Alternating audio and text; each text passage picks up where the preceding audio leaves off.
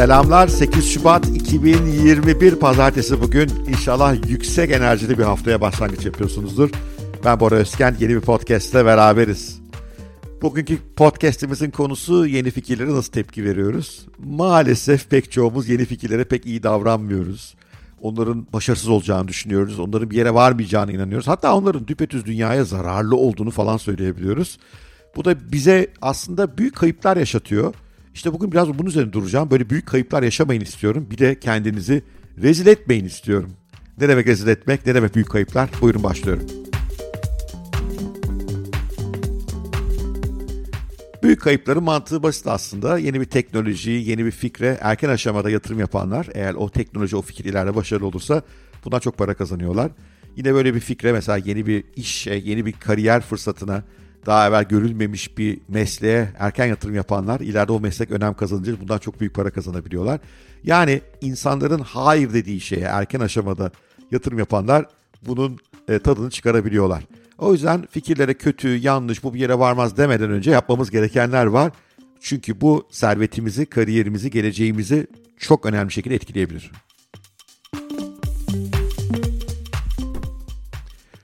Bir de tabii rezil olmak var işin ucunda. Rezil olmak da şöyle, işte bir fikir hakkında atıyoruz, kesiyoruz, bu bir yere varmaz diyoruz. Bunun yanlış olduğunu söylüyoruz, bunun dünyanın sonunu getireceğini falan söylüyoruz. Sonra o fikir alıyor, yürüyor ve o söylediklerimiz bir yerlerde baki kalabiliyor. Tıpkı ekonomist Paul Krugman'ın internet hakkında söyledikleri gibi. Evet, Paul Krugman aslında Nobel ödüllü önemli bir ekonomist.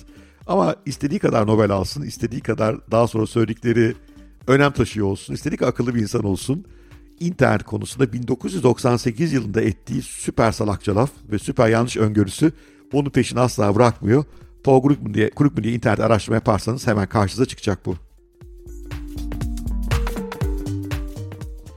Peki ne demiş Paul Krugman? Aslında şunu söylemiş basitçe bakacak olursak. 1998 yılında bunu söylüyor. Diyor ki 2005 yılına geldiğimizde internetin ekonomi üzerindeki etkisinin fax makinelerinden daha fazla olmadığını göreceğiz diyor. Tekrar söylüyorum 1998'deki öngörüsü.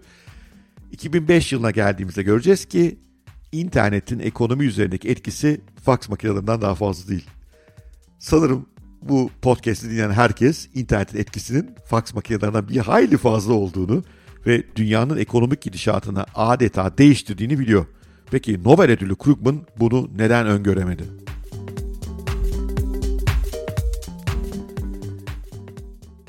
Aslında bunun iki temel sebebi var. Bir tanesi saf cehalet. Ne demek cehalet? Krugman cahil bir adam değil tabii ki. Bir Nobel ödüllü ekonomistten bahsediyoruz yanlış anlamayın. Onun cehaleti bu yeni dünya konusunda. Bitcoin'in teknolojisini anlayamıyor. Bitcoin'in değerini artıran temel konular olan mesela McAfee kuralı adı verilen bir e, network'ün ki Bitcoin çok büyük bir network değerinin katılımcı sayısının karesiyle artabileceği fikri kafasına yatmıyor.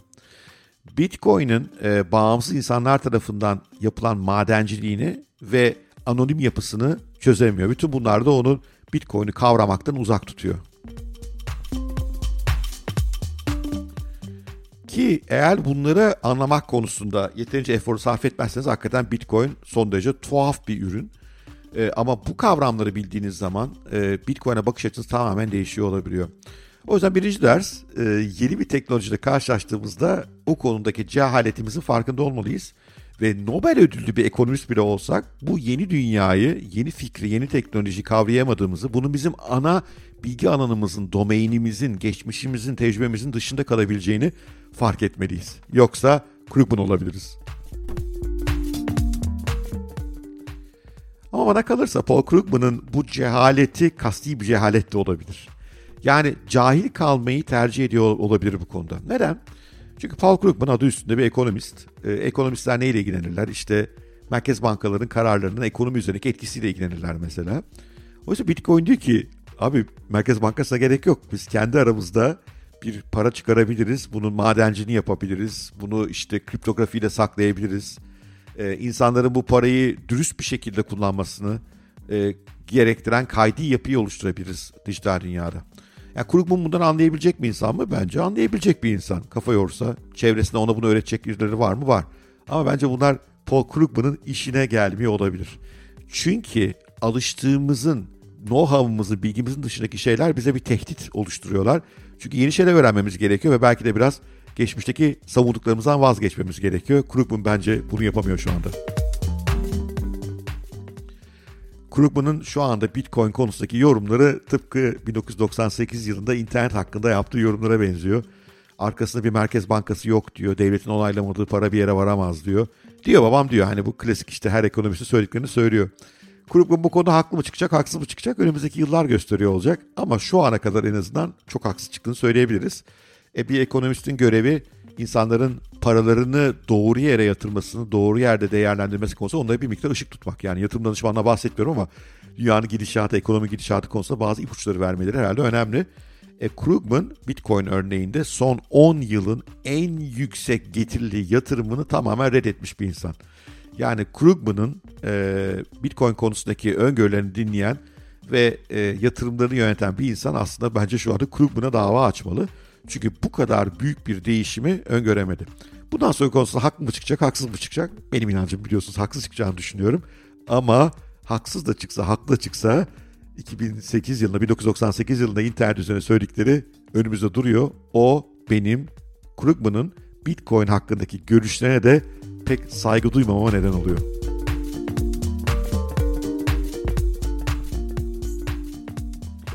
Aslında gelecek öngörüsünün doğru olması biraz multidisipliner olmayı gerektiren bir şey. Onu görüyorum. Multidisipliner. Yani birden fazla disiplinle ilgileniyor olmak burada değer kazanıyor. Krugman bir ekonomist, iyi bir ekonomist olduğu belli. Nobel'li sonuçta. Ama teknolojiyi, blockchain'i anlayamıyor. Yani onun doğal genlerinde bu yok. İşte dediğim gibi bu konuda biraz tembellik de yapıyor. Hatta belki kasıtlı olarak bu konuda cahil kalmayı tercih ediyor. Çünkü onun işte uzmanlık alanlarına tamamen aykırı bir şeyin yeşerebileceğini, büyüyebileceğini kabullenmeyi de istemiyor olabilir. Ama bunu mutlaka yenmemiz lazım ve daha multidisipliner, daha farklı açılardan dünyaya bakmanın yolları bulmamız gerekiyor. Çünkü bu tip insanlar gelecek konusunda daha doğru öngörülerde bulunabiliyorlar.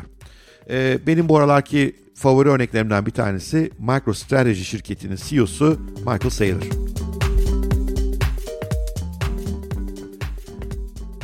MicroStrategy iş zekası konusunda uzmanlaşmış bir firma.